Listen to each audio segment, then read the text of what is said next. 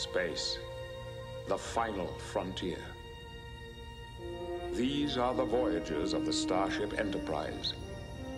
Its continuing mission to explore strange new worlds, to seek out new life and new civilizations, to boldly go where no one has gone before.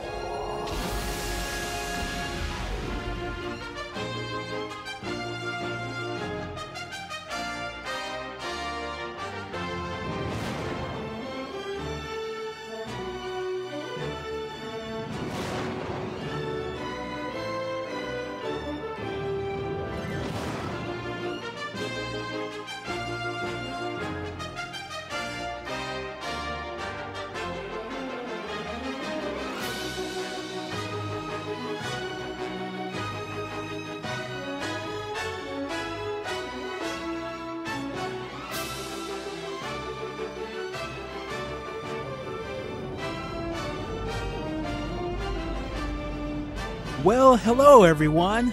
Welcome to Welcome back to Sesh Trek, the fan cast that boldly goes to where infinity no. and beyond. Well, Oh, Jack, no. that's the that's the closing line, Jack. Right. The open Sorry line is the Sorry. pot is the fan cast that fan boldly cast. goes where no fan cast has gone before. I am Leslie Lee the third. and I'm Jack Allison, uh, the first mate of this ship.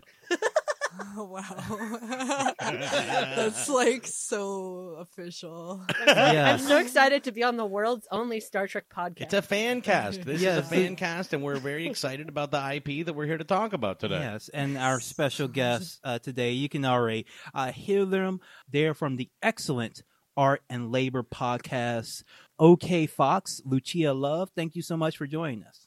Whoa, Thanks for thank having you. us. It's a dream come true. Yeah, I'm already having fun. We got all our rocks out. We just talked about politics for an hour with you guys for our Yeah. show, and so now, I'm we all can just giddy. I'm talk like, about a show we like. I'm jazzed right now, dude. I love TNG. Like, I mean, I do Oh. actually love TNG. Like, you know, we, uh, uh, you know, we have to be excited because it's a fan cast and we are under contractual obligation. You know, uh, fan Yeah. casts are contractually different in the law than podcasts. Uh, but I actually do like Next Generation. I'm excited to talk about it. And, today. and today our subject is Star Trek: The Next Generation, the uh, second uh, Star Trek t- television show. If you don't count the cartoon, which we are not for this fan cast Hmm. because we don't want to be doing this for the next nine months. Uh, we can't do. Although I understand that it is good. The cartoon Yes, I hear I've is heard good. is very, very good, but I don't think we'll be doing an episode on it. Sorry.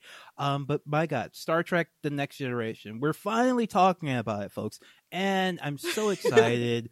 um, and you know, this may be a little bit of a controversial episode because Jack, you have said some controversial look. things about the Next Generation. You ha- you're not the biggest fan. No, no, no, no, no, no, no. That is not fair. That is Whoa. absolutely It's, not this fair. is slander. I think that the next generation is much much better than Star Trek the original series. Uh, um, it might actually be one of like the best TV series, like you know, in the in in the classical sense, uh, uh, ever. r- Frankly. ever, ever.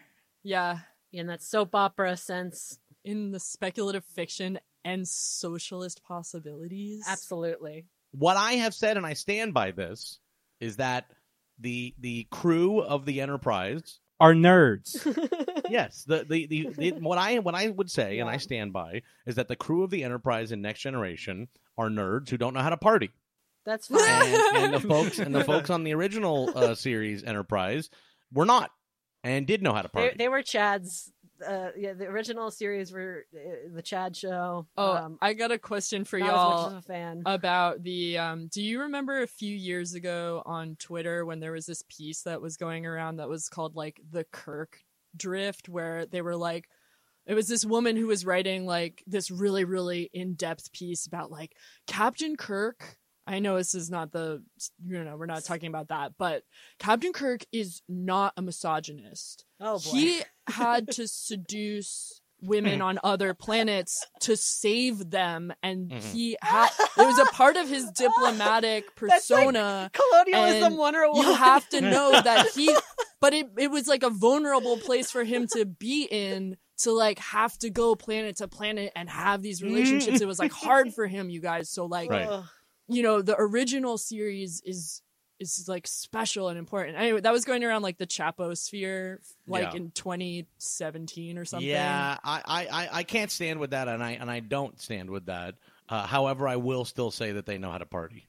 so, so that piece is kind of interesting because it is about like the way reason it's called Kirk Drift is because it's about like how the memes drift, how the takes drift, how somebody might say, uh, you know, in in the late '80s that you know Kirk, you know, was kind the portrayal of you know Kirk's relationship are kind a little bit sexist, uh, perhaps in the you know original series, but ben, then you get to you know 2020 and like people will say you know the outlandish stuff like if you like the original series you are a misogynist you know like where Oh, Right, yeah, right. where there'll be a drift in the Well, look. take where somebody will have you know this original seed of a like a pretty good idea or critique but then it will just you know get more and more extreme uh over time uh where it's really ends up being disconnected from the original work which i do we we talk about on the show uh, on on our other show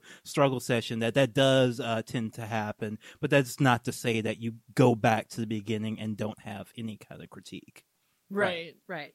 That's the take. That's yeah, the take. definitely. Yeah, that That's that's, the take. stable, stable take. You just Leslie, balance undefeated. it out. A normal Yes. way to uh, a normal opinion to have about TV shows. Wow, unbelievable. yeah, but I want to get fired up.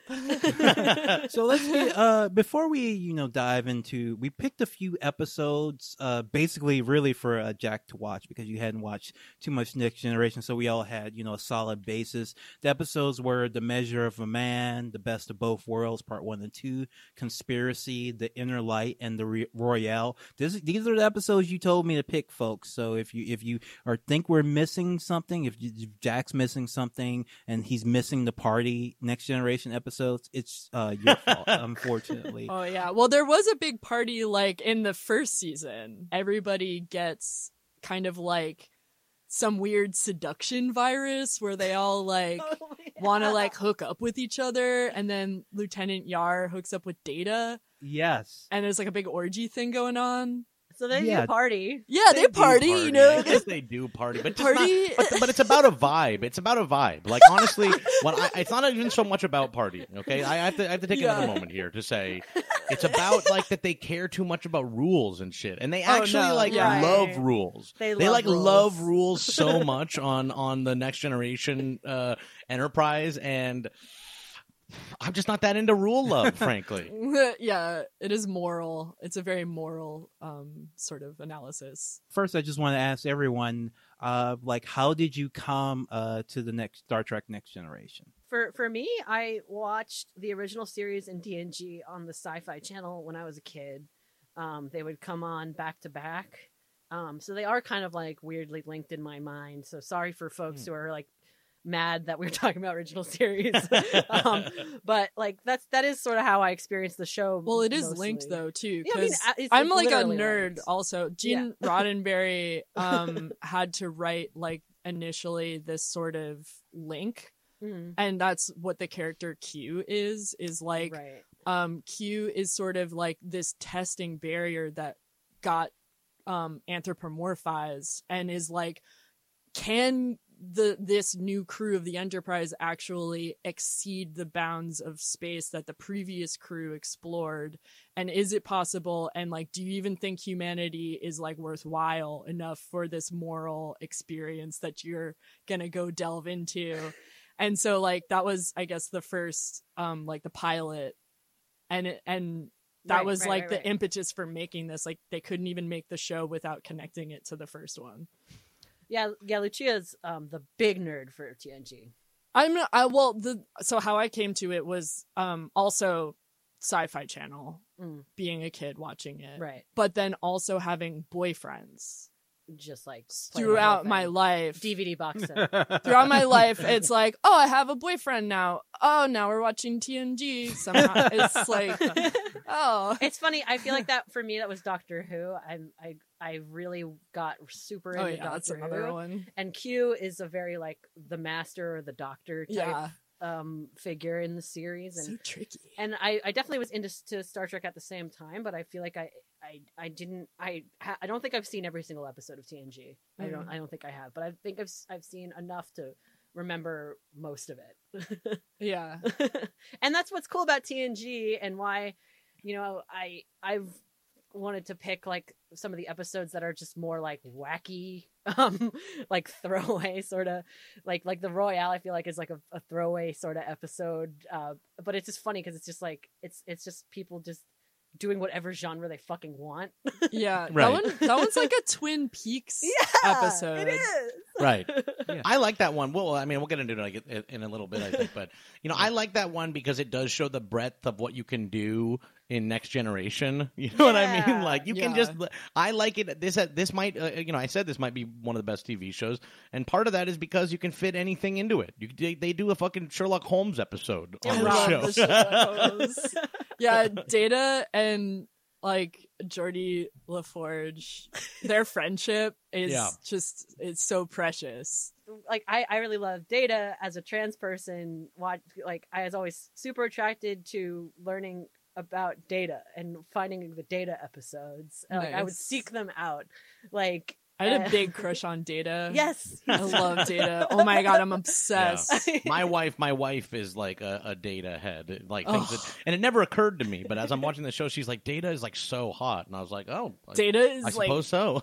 so hot. Oh my god. I, Oh. I, I have a t-shirt of c3po and data making out from when i was a Where do they where how where does the tongues go?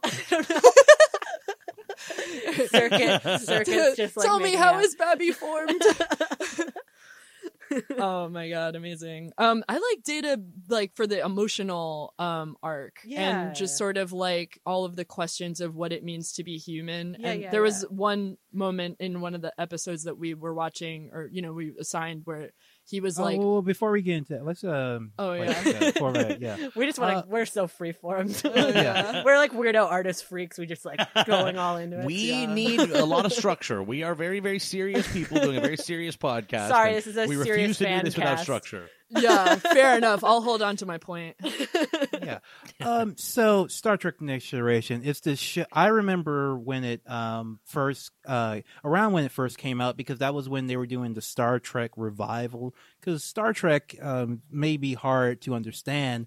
Um, much like Star Wars was dormant and dead for a number of years, and the only people getting it. Keeping it alive The were the nerds obsessed. Yeah, the fans, the nerds obsessed with this completely, you know, dead, canceled show. Nobody remembered it. Nobody remembered the actors except this, you know, core group of fans. And, you know, since then it's become this massive franchise that you can't imagine not at some point being in the theater or on a TV. But and so it was kind of exciting when they brought it back if you were a fan of the older Star Trek or your parents told you about it. I, for one, did not give a fuck about Star Trek. All my little friends in elementary school were obsessed with it. I did not watch a single episode, even though I was once participated in the Star Trek: The Next Generation themed party. Um, I never watched it until maybe a few years ago. To actually sit down and start watch actively watching the episode because it always seemed kind of like boring to me, honestly. Like I, I I've been saying, you know, you're either a Star Trek kid or a Star Wars kid, and I was definitely a Star Wars kid. I wanted the more swashbuckling oh. adventure. I didn't. I wasn't so interested in all these people in these like tight suits standing around. Leslie, like, Leslie, you don't like procedure Yeah. and dialogue and, Yeah. Uh, not when I'm not. I guess not when I was six. I wasn't. diplomacy. I, yeah, I just really like had a strong utopian desire as a child. I was like, this world is broken. I have to go to space. and so you get you know you this update to star trek which you know introduces this new cast of characters moves how, how far does it move in the future from the original series I think it's like a hundred fifty years or something, or like hundred. It's like a hundred something years, or yeah and isn't the big and the big thing from what i understand the big change was that now the the dreaded klingons which were you know these fierce in warrior enemies of the Federation during the original series and some of the films.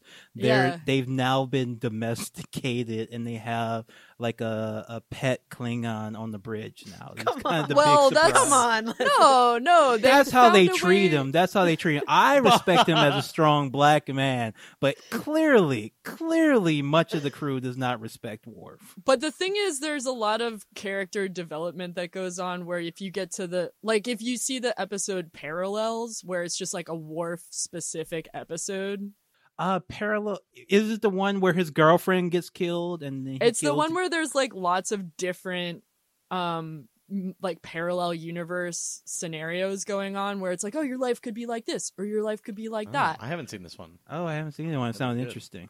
Yeah, I mean, it's it like, might change your opinion on how they treat Worf if you watch it a bit more. But I, you know, I mean, it takes time it though, because it is yeah. also like the way that people treat um all of the different races in TNG is like intense. Because I guess Worf was also specifically supposed to be like a Viking influence in the human Mm. like uh I don't know pantheon of possibilities or something. Like they turn everyone into a a he's sort of Spartan. stereotype. Yeah. Yeah, he's Spartan, but he's like the element of humanity that is supposed to be like, oh, what do we do with this force that's within us or something? You know what I mean? It's like awkward the way that the the Yeah, it's a little Enterprise ends up becoming like broken down into this like Freudian sort of like pantheon of values of how humans can interact with the Well- universe. Does that make sense? Yeah, but all I'm saying is the way they deal with it usually is to have a white person tell Worf to shut up. Oh yeah, no, it's fucked up. Fair. It's totally agreed that it's fucked up, but also I think they were trying to work some shit out. Each Star Trek reflects its time. You know what I mean? Uh, uh, the original series Yeah. reflects that people uh, were a little weirder about women in the in the sixties. Uh, uh, right. They, you know, they, and- they they got away with some some interesting stuff for the time, but of course, it's like yeah, all the problems of the time are evident in the uh, series itself. You know. Yeah, I really like Whoopi Goldberg on on the ship. Me too, actually. Yeah. Yeah, Yeah. she's just like, hey, um, I got you. What do you need? Emotional center. Come on in. The magical black woman for Picard to uh, A little bit of that, Yeah, I will all say, yeah. No, what what what is her species? They're like a lo- they live a long time and they're empathetic, or is she? A, she's not a betazoid, is she? N- I don't actually. I don't. I don't think she's know. a betazoid. Yeah, no. because then yeah, Deanna. she's Troi, like some kind of weird. Like I know she has like she has some kind of special powers. When the aliens, they Yeah. don't have to put makeup on. 'Cause Whoopi was not gonna be like all those other people coming up at 4 a.m. to get that stuff put on their face. Yeah, where you from? You don't got anything on your face. I mean, if we're as long as we're talking about like characters, I will say like I I I do like Picard, um, like not com- entirely, but I I what I can appreciate from that time period, it reminds me sort of like Ursula K. Le Guin's work, where like she would like especially her early work, where she was like had to uh, write like um male protagonists but they were always like scientists um or like you know these more uh i don't know like anthropological type people because her dad was an anthropologist and stuff and i feel like there's a little of that in picard that i can really appreciate. I can appreciate that it's like this like balding gray haired guy is Yeah. like the he's smaller than everybody else, and he's just like, "Hey, uh, what if you do what I tell you to?" like uh, yeah so i don't know it's I, the, the the cast I, I i enjoy the cast but yeah everybody also kind of is is relegated into some uh like shitty um tropes and stereotypes at the same time But you know, I actually don't think that's shitty because that's what a TV show is supposed to be. You're supposed Right. to have like all these. You're supposed to have tropes on a TV show. and You're supposed to have the big warrior guy and the smart guy and the nerdy guy and a guy or girl or eh, guy girl or non-binary pal. You know, you're supposed to have all these different. You know, facets of personalities and humanities, and watch how they fight and interact with each other. And I think this show you know, aside from you know being a little bit mean to Worf, does a pretty good job um, with it and its characters. I actually, you know, watch because this is not a seri- uh, type of serial show. It's ep- very episodic. Every episode almost is standalone. You don't need to watch uh, any pre- prior episode to enjoy ninety five percent of any of the episodes. That's one of my, my one of my favorite things to do now is just to put on a random episode of Next Generation. You get a complete story in forty six minutes, and you're done. You don't have to watch the next episode to figure out what Except what's for the going two to happen. parters. Yeah, except for the two parters, but you know, it's a real TV show as TV show, and that's I think Yeah. its strongest point, especially now when everything don't that. is like a ten part uh, maxi series. Yeah, my God. Yeah, the Yeah. the way that television works now is exhausting. yeah. I liked um I don't know, whatever. I'll take it in all its forms. I just like a good story. But uh I was I was thinking of the like the the Borg episodes that we uh watched together and then there's this episode after the um it's called Family Oh. where Picard goes and he cools out in France for a while you and he like you have to reconnects deal with his brother. Yeah that is a moment where I I cried. Like I I was like I was just like kind of overcome with emotion when the two brothers were fighting in the mud and then finally like all of that like trauma kind of started breaking up and then Picard was like they made me kill and I tried so hard to stop it. I tried so hard and just like just tears just bawling when i see that it because it i don't know like as far as emotions go and like yeah. and the buildup of being stuck inside of something that you can't control and then also being like on the enterprise to begin with and all of these artificial environments and then like the moment that you touch down again on your planet where all these people hate you because you left them and he just is like I am not in control, but I'm supposed to be in control. And I'm that, the that captain. rewards, yeah, and that so that does reward like watching it in order. Like, it- it, rewards the fans for doing that. Yeah, you can. Yeah, you can watch, or yeah, there's certain points where it's like, oh, you're gonna want to watch these together, but then other Right. ones where it's like, oh, you're just gonna have a great time surfing I, these I, ones. I like it. I like it when like it's a reward that you've watched the whole series that you like get a richer understanding. I don't like it when it's a requirement. Yes. you know what I mean. I don't Yeah. like being required to watch Yeah. eighty hours, but I do, of course, appreciate like them stories being internally consistent and stuff like that.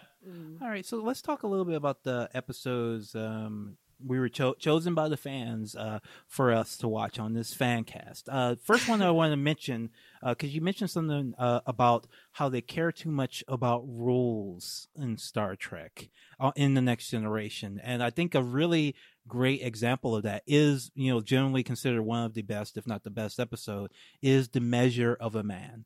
And the premise of Measure a Man is that uh, this doctor named um, Bruce Maddox, um, who works for Starfleet, wants to dismantle uh, Data, uh, who is an android, uh, and try to reverse engineer him, and so that they can create a fleet of Datas um, for to work as uh, pretty much slaves um, for uh, the Federation, and they're the response. He just shows up on the uh, Enterprise one day and says, "I have orders to take Data, and he's coming with me." And Picard's response to this initially was, "But we use Data so much on this ship. He's such an important part of the work we do here. He, you can't take him because it would like interfere with our productivity." Which I thought was such a you know rules splainy way to that's your, try and that's your defend him. technocrat. That's your technocrat, yeah. you know, argument for like don't kidnap my friend. you Yeah, know? don't kidnap That's the, and that's the possibly Buttigieg kill my friend. Don't Yeah. don't kidnap and kill my friend. But- this will this will impact our productivity. Buttigieg would have immediately. Yeah, scored- that's But true. a judge would be like, "Can I get a replacement android, please?" Yes. yeah, you're saying you can give me 10 datas and you just have to kill this one? Please. Where do I sign? Yeah. Yeah, wait, I could get rid of some of my human crew. oh no. Uh, but the, but this episode is just really a fantastic exploration of you know what it means to be a person um with will and also you know dropping in like the slavery angle that you know I didn't really expect when I was watching where you know it escalates where it's not they're not just want they don't just want to study data they want to create more.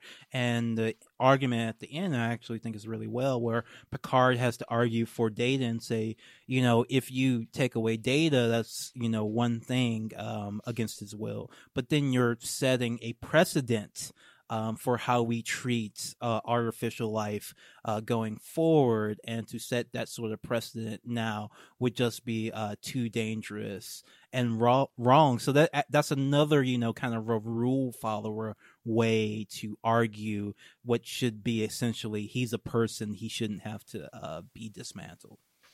Right. I mean, it's it's it's a good way to to show um nerds that like legal how legal precedents will work. Yes, how, yes. how they've happened in real life. Um, you know, uh, I think it's a good illustrative episode of um these yeah like these real life uh situations um that don't just happen to uh, androids. Right. Yeah. you know. Yeah, it's sort of like we've had the figure of the android as a way to discuss othering right. Right. for, for a few Yeah. decades now Right. at least and it's really interesting though cuz like data also gets told to shut up a lot on the you know like like data gets a lot of flack from humans for sort of I you know I also associate it with uh, just like missing social cues or like people being um on the spectrum hmm also and just be it being like oh you are valuable because you're a function and so we want to isolate that function and replicate it. But then he's like oh I, I have this whole other plot for myself where i go on these adventures and try to figure out what it is to be human. So It he's really out I have going on yeah it's really Yeah. and it's like but also like you know vulnerability and Right. like the desire to to to integrate and to kind of like have a mutual uh, relationship with the world is human Yeah. Yeah. so It's- it is like questioning i don't know yeah, no, it's, beautiful. I mean, it's beautiful. fucking beautiful The data man. episodes are fucking beautiful. And, Yeah. and and I also recommend people check out the the, the like kind of uh, companion episode to this episode, which is um I cannot remember the name, but it's one where Data makes a child for himself. yeah Um, and it's the it's very similar, episodes are so weird on this show and it's very very similarly like kind of um gets gets into this stuff, but like you know uh yeah. Sorry, go I, ahead. I believe that's called the Offspring. the Offspring, yes, Mhm. yeah. and then there's one where he finds his creator Oh yeah, that Yeah. one too. Of the all the data episodes. all yeah just the data story oh my gosh, My gosh. but it's it's so sweet and like the i don't know and that because it kind of mirrors also like the wesley crusher story where it's like oh i don't really know who my dad was and then i find out and i i learn where i'm coming from and i still have to do my duty yeah, we're all, we're all, all it's all in common. Like it's like just you know, Yeah. It- it's and it's beautiful the way like Picard and Riker have to um argue um like Data's uh like they have to they both have to pick a side, right? Riker has to um argue. Uh, I forget his. his Basically, his- that d- d- Data isn't a human being; that he is a that he just- is a robot, that he Yeah. is a Yeah. tool. yeah don't fall in love Um, but like that's she like won't last. but Yeah. that that's sort of when like the sort of like uh following procedure sort of stuff like it it gets like sticky because like Riker's like Data is my friend. We were just playing poker together. yeah I don't believe this, but then he does his duty and like argues the way he's supposed to or whatever. And it's so funny because obviously the reason why they had to have Riker be the prosecutor in this case is because they didn't want to pay to hire like more actors to do it.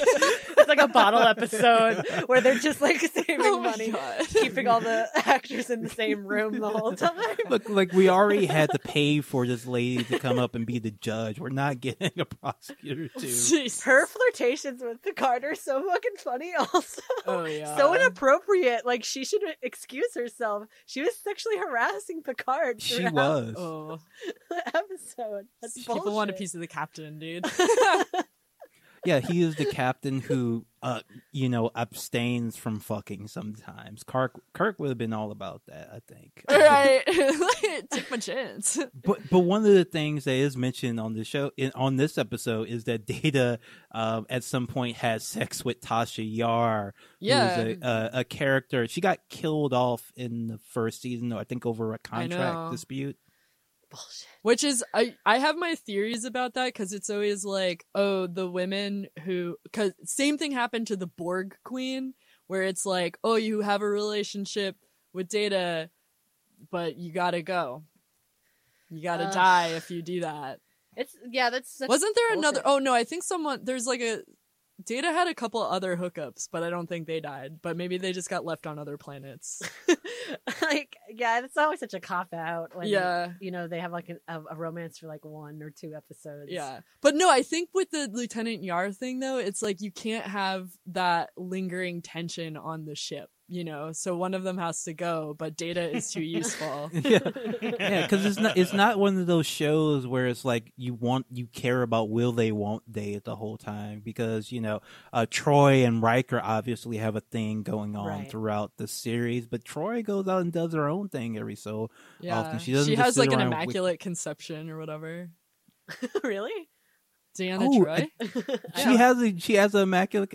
There's Yeah. so I much. don't remember. Yeah, she has, so like, this happens. Baby that grows up and dies like in the matter of a day. Fuck. And it's like their whole life gets lived. It's the crazy. Same thing with Data's kid. What the fuck? Yeah. Okay. Well, speaking of, you know, this existential trauma that all these people uh, go through because of this ship, um, let's talk about uh, the Inner Light, probably the um, other episode that's most you know, rem- remarked as being Wow. Uh, the best episode. And I, I Oh, actually, yeah. you know, I think, it, I mean, when you watch it, it's obvious why people uh, love it. Kind of strange though, because it's the one with like the least amount of like them being in space or on the ship possible. like, all, like almost all of it takes place in this sort of you know rural pastoral community on um, another planet. Um, the On Enterprise, it's- Kataan. Yeah, the Enterprise is just you know going about space and it finds a probe. That's how ninety percent of the episodes start. they find the Yeah. probe that like fucks them up and puts them in some place of incalculable uh, existential horror. Um, for this this probe, it zaps Picard and puts his mind into like this new place that he thinks Oh, is completely uh-oh. real. Um, buddy. this you know this No. uh, colony Oh, there we go. somewhere. Oh, you're back. uh, oh wait, wait. Can you can you start again from? Because you cut out.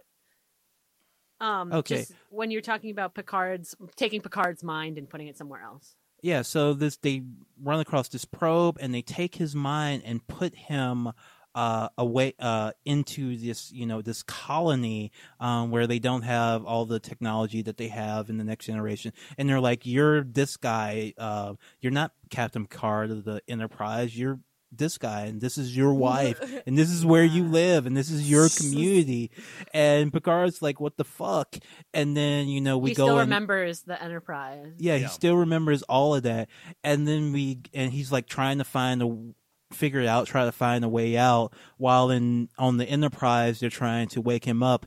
And then the next commercial break, it's been five years Picard has been living in this place Right. and he's finally coming to accept uh, that it's real. And we see him live his a whole entire life with children, with grandchildren, with community, with friends, with family.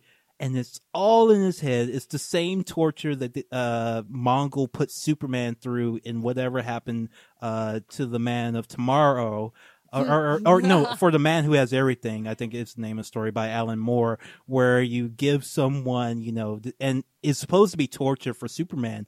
In this, we find out that the probe is like the last vestige of the civilization that, ironically, was destroyed, similar to Krypton when their sun went, went supernova. I feel like whoever wrote this probably read uh, the super those Superman comics and this whole life he lived is completely fake. It's not real. And then he wakes up uh, back on the Enterprise. Well, but it think- but it was like it was real though, kind of because at the end of the simulation, all of the people that comprised his life come back in their like um sort of like optimal forms and tell him that he was the vessel for their planet's um history. yeah, So they actually so they actually were like using him as this host body for like oh you you need to you need to live the memory of our dying planet and and share our story. And then Yeah, I think I think take I think flute. people I think people really like this episode because it has like a lot of like character development for Picard. Like and you Yeah. actually get to see Picard like live a regular life and like Wear not some, just be at silky work all the time. Not just be Yeah. at Yeah, like actually like show love for people Right. and stuff like that. Yeah. yeah, in so it- fact, his fantasy wife at one point says, "You know, you told me so much about this enterprise, but you never mentioned anyone that loved you as much as I do," which is very sad when you think Yeah. about it. It's so emotional. It reminds me of um it reminds me of the Rick and Morty game at Blips and Chitz. Oh my god. where they uh Which- wh- where you can just upload and play as like this guy who works you know he he like has a regular life Lucia is obsessed with Rick and Morty. You have Yeah. to get Lucia Wow. to do the Rick and Morty episode. Oh, I yeah, gotta just absolutely. say- Finally do it.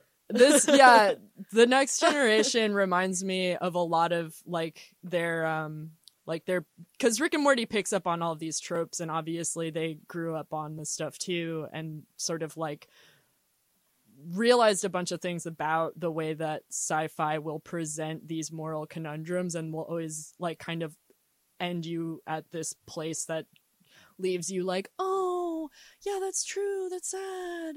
Oh my god but what if like memories are memories real or like not or i don't know.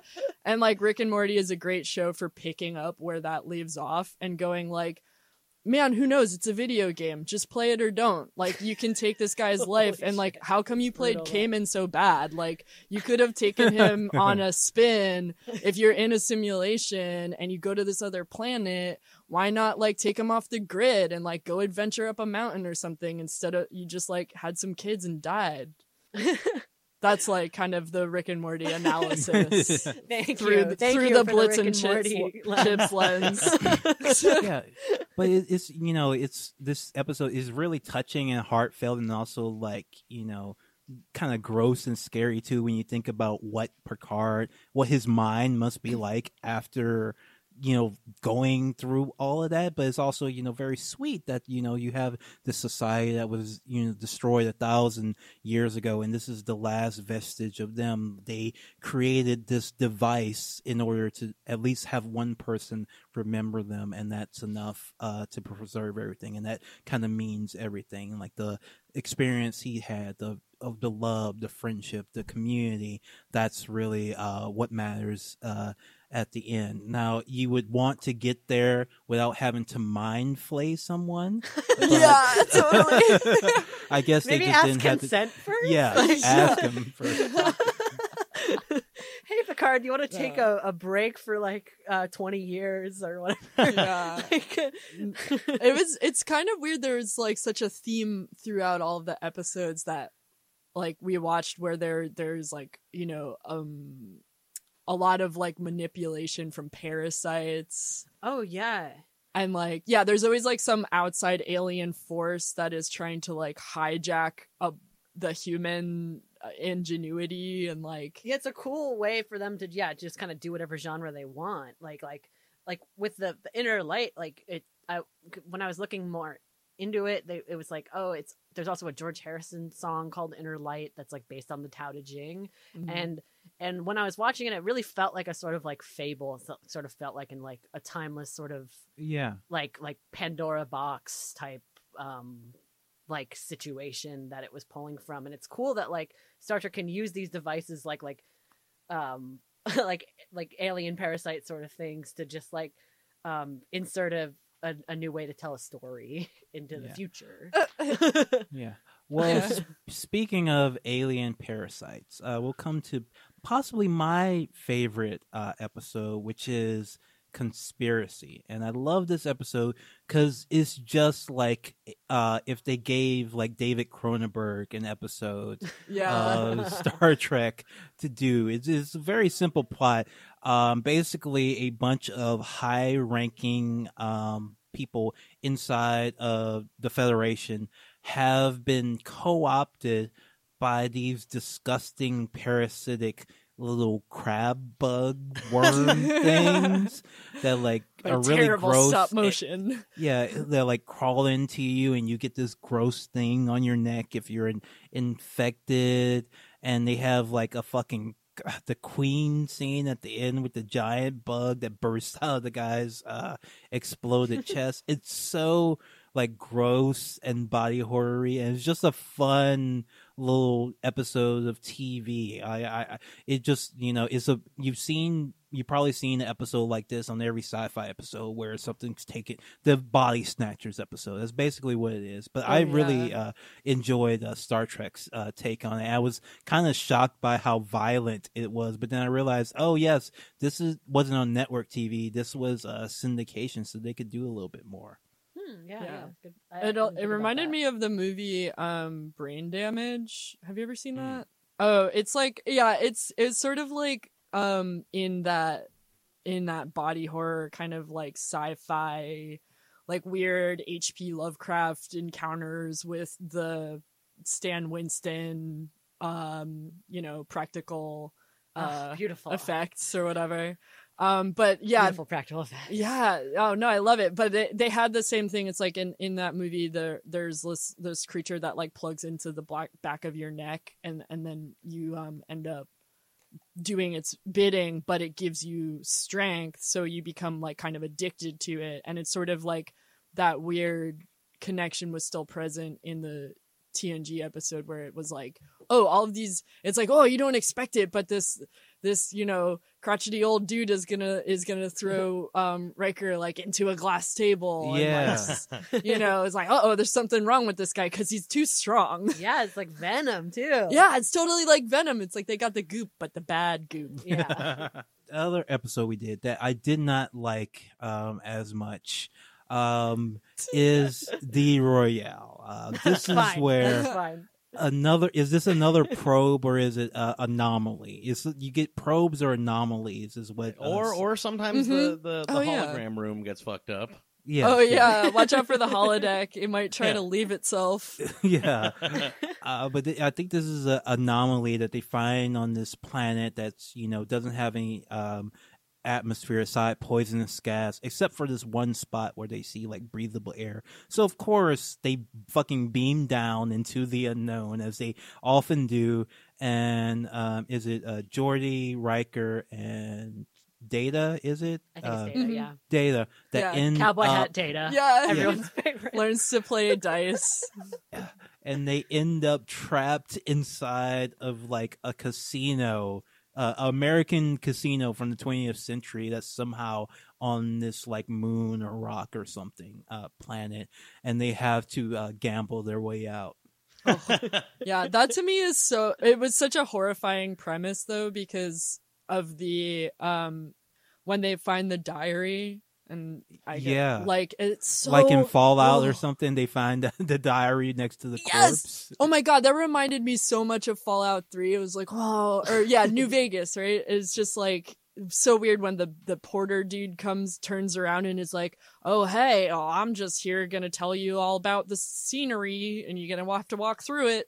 But no, the um the astronaut's diary where it was like, "Hey, you know, again, like our you know, our crew has been um like intersected by some aliens and everyone is dead except for me. And then they took pity on me and they made a simulation that I exist in. And they want me to believe that all of these people are real, but I know that they're not because they're so horrible and one dimensional. And I'm just like stuck here and I, and I welcome death like holy shit. And then you and they're reading the diary next to the dusty old body. It's like oh we're too late. Okay, so I suggested this episode in our, in our DM, and the reason why was because um my my really good friend Tom Whalen, shout out Tom Whalen, Demons Home on Twitter, um has has just been like rewatching the entire series, and I was like, yo, um. Lucia set up an episode of TNG with Struggle Session, and like I just want to give them like a really weird episode that's like um genre bendy what do you think what's your favorite one and he was like i love the royale Nice. and that's why i think like to get a full sense of star trek because like this Yeah. other stuff that you had um taken from um your fan survey i think is like good representations of of like people's favorite episodes for sure Yeah. but i think we needed to watch a weirdo Yeah. You need some corny shit in there too. Some weird corny Yeah. episode in there as well to really get the breadth of what the next generation's all about. serious this some weird corn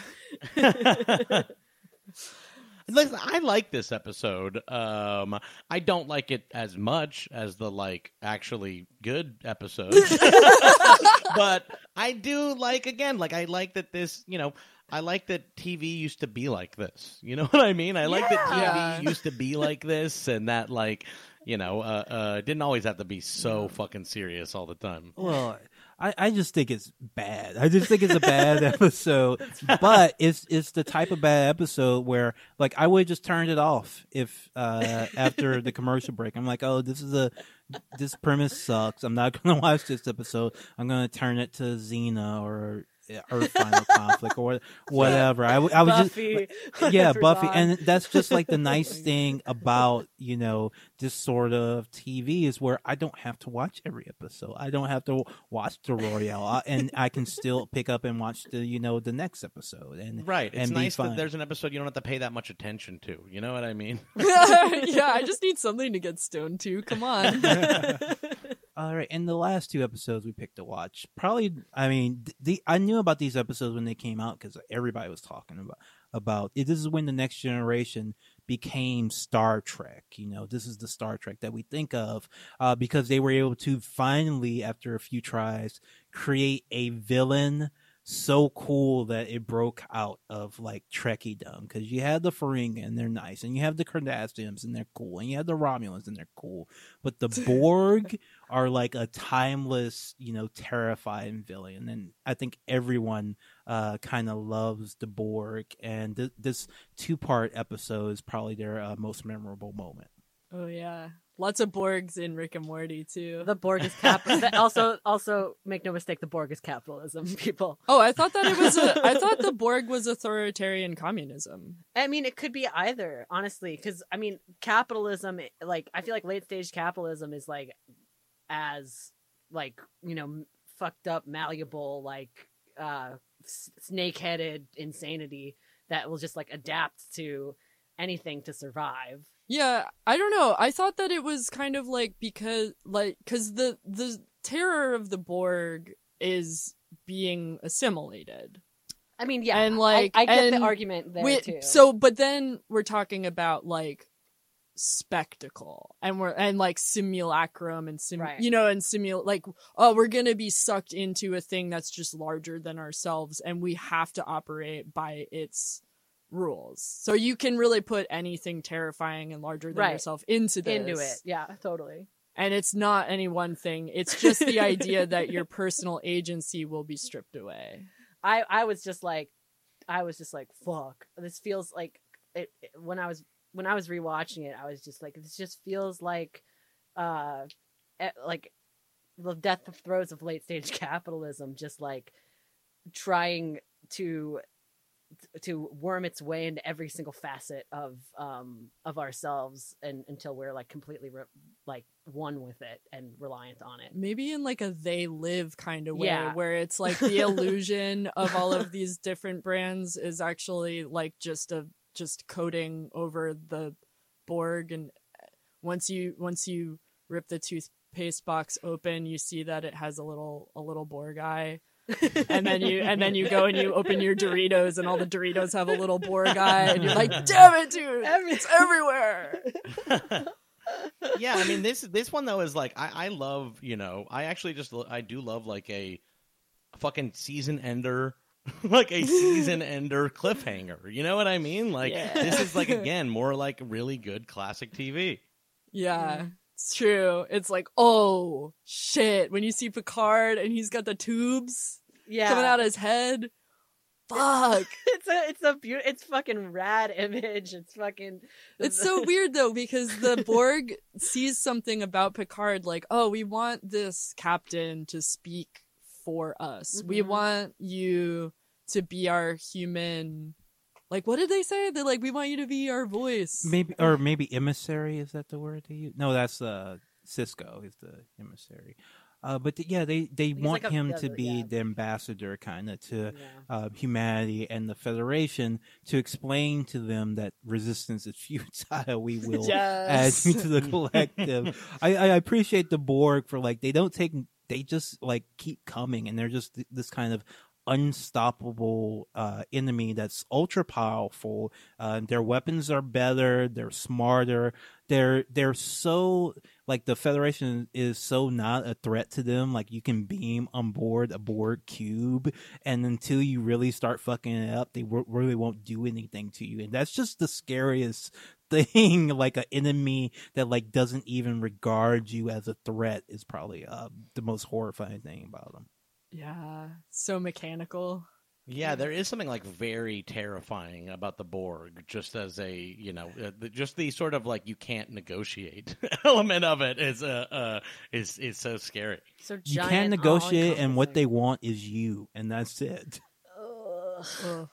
yeah Yeah, the Borg is just the Borg. It's it's nothing else. It's its own terror. Oh my god. It's just this cube, this like huge fucking cube. Like fuck, fuck the Death Star, dude. Like that f- cube full of tubes is so much scarier looking. Look, yeah the Borg cube is better than the Da- Death Star I'll, I'll say it I'll say it I'll make that Yeah. bold claim Jack I will say the cube is better than the Death Star. It is- Wow. it's Whoa, cooler. It's a little unanimous. more iconic. I do think it's cooler. I don't think it's more iconic but it is cooler but it should be more iconic It should be more iconic. Yeah, we've got to start printing these things like 3D printing the cube. yeah, I would. Yeah. I would love that, a model of the. Well, the Borg problem cube. is, of course, that the new Picard series kind of uh, defangs the cube. Now ju- it's just like uh, really, it's like a like a hotel now. I don't even wanna watch Oh, it. Yeah, I'm not gonna watch it. I It's can't. it's a good show. I really I really enjoy it, Oh, but really? uh, it kind of takes the hor- terror away when you just see like people like living at the Borg cube because it's uh, space. It's like you know, real estate. I guess real estate prices got really like bad after the ne- after you know uh, Deep Space Nine or whatever the last movie was, and now people live on the Borg, uh, empty Borg cube. Oh, Like that's they turn it into oh, like an that's artist brutal. loft. yeah. Maybe Utopia fails. That's brutal. Maybe it's kind of like disaster um travel or whatever. It's like, oh wow, honey, uh, we haven't lived on the Borg cube yet.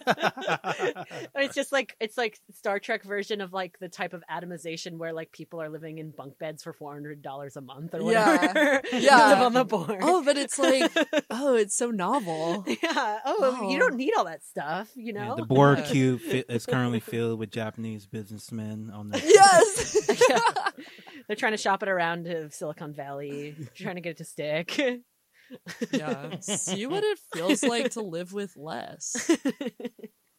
But man, I, I I love Best of Both Worlds. Um, I think it's a, you know it's besides you know conspiracy because it's my favorite episode because of the horror stuff. Uh, we talked about uh, you know a few episodes, but there's so many uh, to get into. So I want to ask you, um, what are some episodes uh, for people who haven't watched everything in Next Generation that you would recommend um, they check out if they like any of these? Well, Uh, well, I do think our list fucking is really good. Um, you know, because like, you know, it has it has like it hits all the ones that like people are always talking about. So it's like you're gonna hit all your marks when you're talking to a TNG fan, where you're like, you know, I haven't seen every episode, but I, I you know, I saw, you know, uh, Inner Light. You know, everyone Yeah. is gonna want to talk about Inner Light. Everyone's gonna want to talk about Data episodes and I highly recommend When the Bow Breaks. Oh yeah, I did watch that on your recommendation during. Oh, yeah. as well. I love that as like, you know, could because, I mean, the the beautiful thing about this show is the moral sort of application to it, and I think like it's easy to understand because you have to survive on this ship and and you have and like every planet that they encounter is about how other people survive and understanding like all these mechanisms and when the bow breaks is great because it's like this world where people kind of just are like They're taken care of by this um, computer. yeah, but they don't understand what it is. They don't understand what the system is, and they don't know how it's like poisoning them. And instead, They don't know how to do the maintenance on it. yeah, it's like the opposite of the Borg, where they're all just like, let's express ourselves because we're all like really artistic and amazing and great, and like this thing just takes care of us. Yeah, and so then the, the computer ends up poisoning the f- folks, and they can no longer have children. And yeah, so, so they kidnap children from the Enterprise because they're like, whatever, make some more. We need them, and we're like, they love it here. They're all artists now. yeah, and, and the best is like one of the kids really does love art, and he's like, I hate math. I want to be a sculptor, and I'm Yeah. like, that kid's me. yeah, I know. Like, I just want to stay here. Look, I don't need to reproduce. like I, that kid's me, like joining a artist commune, and Yeah. like abandoning my family. An artist commune next to a super fun site because it's the only place we can Right. afford to put one. Oh my god. Seriously, that's the art Yeah. and labor. That is the art and labor. Star Trek. yeah, that's what I was saying. I was like, yo, if anybody needs a, an art episode, it's Yeah. when the bow breaks. Definitely. Yeah, the sh- episode I recommend is Reunion because it's the one where Worf kicks the mo- most ass. Um, his uh, his um, I don't know if they use this term in the 23rd century, but his baby mama uh, comes to visit him and brings him his son they never heard of, but then she gets killed, and so he gets revenge by killing the uh, Klingon who betrayed uh, him and killed her. And even though he does this really heroic, you know, bro, badass thing in this pretty good fight scene, Picard still takes him to task and like yells at him for violating um, Federation regulation or whatever the fuck. And War- but Worf, you know, he does he he defends himself by saying what I did was completely valid under Klingon, Klingon law. law. And Yeah. Picard's just like, well, whatever. Ooh, whose law is bigger? yeah, how fucking colonialist of Picard. Exactly. It's Klingon business. And how, by the way, how did Picard become the guy who uh, decides the uh, succession of the Klingon Empire? How did he become, How did he get that designation? Because I've seen that mentioned in several episodes, but never explained. I honestly don't. I'm not that much of a nerd. I do not Yeah. remember. I don't. Yeah, gonna say. Just gonna have to look that up. Sorry, everybody. Failed. okay you know this is a show really based on um based on the stories but we live with all these characters uh, throughout and we find out a little bits and pieces of them in every episode so i want to ask you who is your favorite and least favorite character Well, I of course love. I love Data, and um, I don't. I don't like uh Wesley. we didn't mention I wesley think but we can all start with not does- liking Wesley. does everybody hate Yeah. wesley It's really funny. Actually, I also don't like Wesley, but um the that uh character was created um as an avatar for Gene Roddenberry. Gene Roddenberry's middle mm. name is Wesley, and he wrote the that kid as the kid that he imagined he would be on the ship. Oh, so did they make him annoying when he left the show? Were they like Roddenberry's annoying, so let's make Wesley super annoying? maybe, maybe. I mean, that's the that's the big question mark. I don't know. Yeah. I also don't like that character though. Yeah, it's just like ugh, such a little brown noser. But yeah, I love I love Data because Data's Data's trans. Um, I like Deanna. I like Deanna Troi. I want to. I want to just hug her a lot. yeah, she's she's cool. I, I- I I did not like her when I was a kid, but I like her now. I like her now. Yeah, yeah. I didn't like her before. Yeah. I'm growing a very a, a huge appreciation for her because she just beams. She's like a hot mom. She's intuitive. in- so is Beverly actually, but Yeah. they're both Yeah. hot moms. True. Yeah, they'll like take care of you and business and their kids and Yeah. everything. They just take care of it all. they do it all. They're so strong. I love them. I, I it's tough. It's tough. Uh, uh, I think it might be data for me as well, um, because I feel similarly to data. Uh, which is that what is going on with all these people and all their weirdo fucking rules and stuff. Uh, uh, and so I feel similarly to Data that I, I would feel very alienated by being on the Enterprise and need everything to be explained to me all the time. Uh, so the Data is my favorite character, and I, I will probably have to go with Wesley Crusher as well for you know just sort of like the you know standard most annoying character on TV kind of thing. So my favorite character, you know, as much as I love Worf, he doesn't get to be in full his full self until DS9. So my favorite character is probably Riker. Um, you know, he he's the man. He's the man. He's the Yeah, guy. Yeah, he gets to be, you know, fully. He, he he's the he's the guy that gets to exude the most, you know, kind of dumb masculine energy uh, in the future. and I kind of appreciate that without getting in trouble for it, like Worf does. Um, least favorite character, probably Miles O'Brien. I just Hmm. find him on the next generation specifically. I like him on Deep. I grew to like him on Deep Space Nine, but on the next generation, he just seemed like really annoying. And anytime he was on screen, that was like time that uh, Geordi could have been gi- given that line instead. So yeah. I, I wasn't a big fan of Miles. Yeah, he was always kind of like tapping on something and then just being like derp derp. Well, that was Star Trek: The Next Generation. the whole thing. The the whole whole thing. That's all you in know. about You don't need to 50 go minutes. Yeah, it was Uh, fun. Oh, oh, Good times, okay, yeah. Lucia. Uh, where can people find you? oh, I'm at Titanium Wig on Twitter sometimes.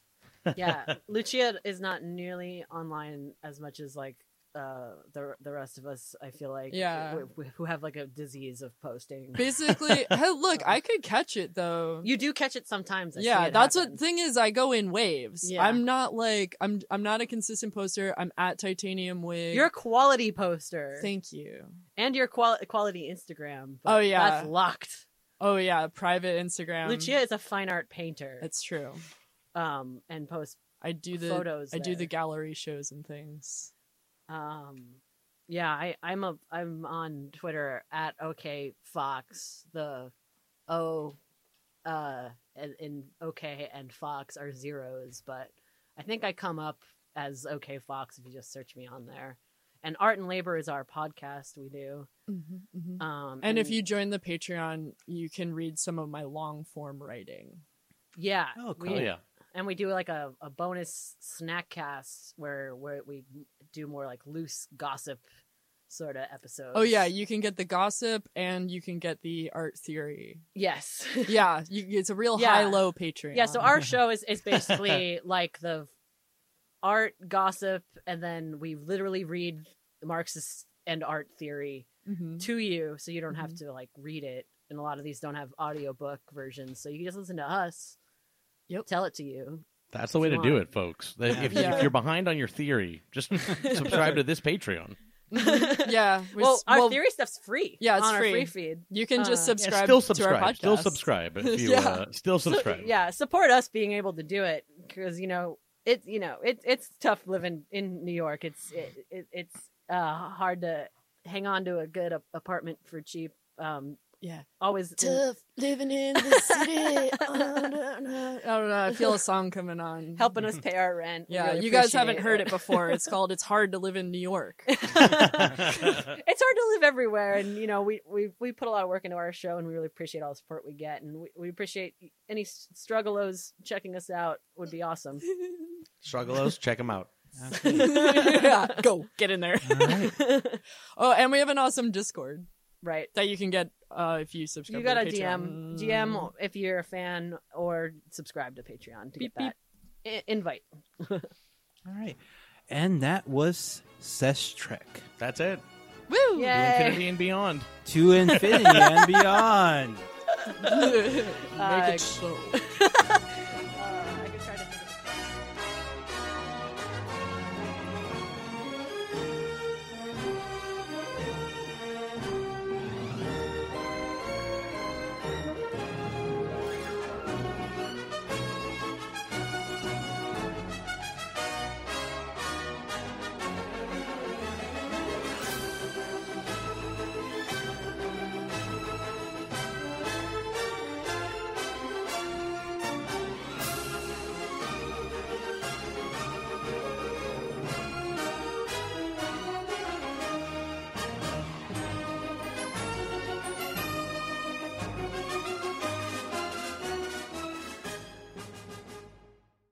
Like what you hear? Want to hear more? Check us out at patreon.com slash struggle session or sesh.plus or strugglesession.substack.com for all our public episodes commercial free as well as hundreds of bonus episodes. Thank you to all our listeners for holding us down five years strong.